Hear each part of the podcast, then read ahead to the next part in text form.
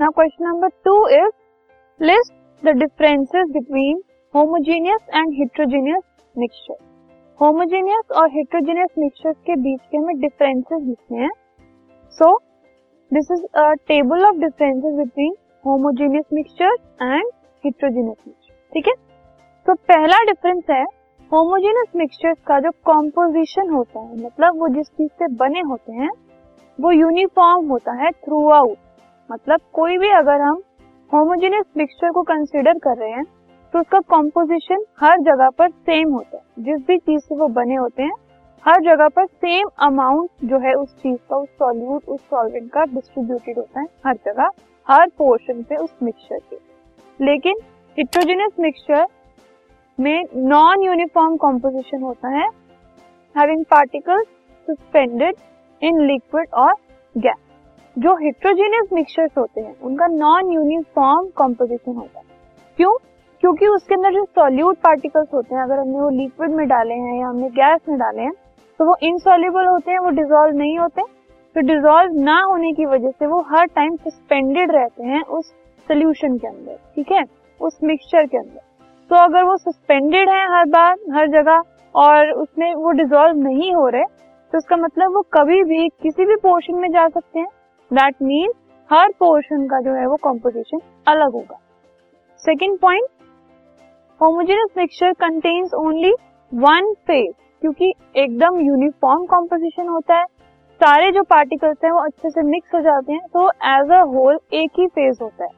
लेकिन heterogeneous mixture जो होते हैं, उनमें क्योंकि डिजोल्व नहीं हो पाते सॉल्यूट पार्टिकल्स तो वो दो या दो से ज़्यादा फेजेस भी हो सकते हैं। It contains more than one phase एक फ़ेज़ से ज़्यादा फेजेस होते हैं। एक वो जिसमें डिजोल्व किया गया, दूसरा वो जिसको हमने डिजोल्व किया, लेकिन वो डिजोल्व नहीं हुआ, ठीक है? तो ऐसे ही और भी पार्टिकल्स हो सकते हैं जिनको हमने डिजोल्व करने की कोशिश की, लेकिन वो डिजोल्व नहीं हुए।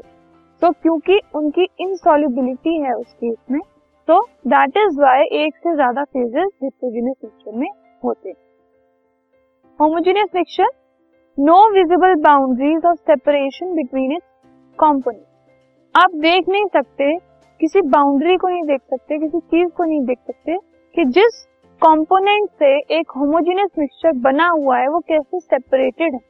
हम उनको नहीं पता लगा सकते किसी, ना ही सेपरेशन की कोई बाउंड्री है और ना ही सेपरेशन का कोई क्लू उसमें होता है एक होमोजेनियस मिक्सचर क्योंकि वो इतने अच्छे से डिजोल्व हो जाते हैं और सॉल्यूट पार्टिकल्स जो होते हैं, उनका साइज़ बहुत छोटा होता है तो इस वजह से होमोजेनियस मिक्सचर जो होते हैं, उनके अंदर कोई भी विजिबल बाउंड्री नहीं होती सेपरेशन की, जिससे हम ये बता सकते हैं कि इसके अंदर सॉल्यूट कौन सा है और सॉल्वेंट कौन सा है।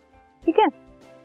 Talking about heterogeneous mixture different components have visible boundaries of suspension जो इनसॉल्युबल पार्टिकल्स होते हैं, वो इजीली आप देख सकते हैं कि हाँ these particles are insoluble in the solvent easily आप एक सॉल्यूट और सॉल्वेंट को डिफरेंशिएट कर सकते सेपरेट कर सकते तो these are some of the differences between homogeneous and heterogeneous mixture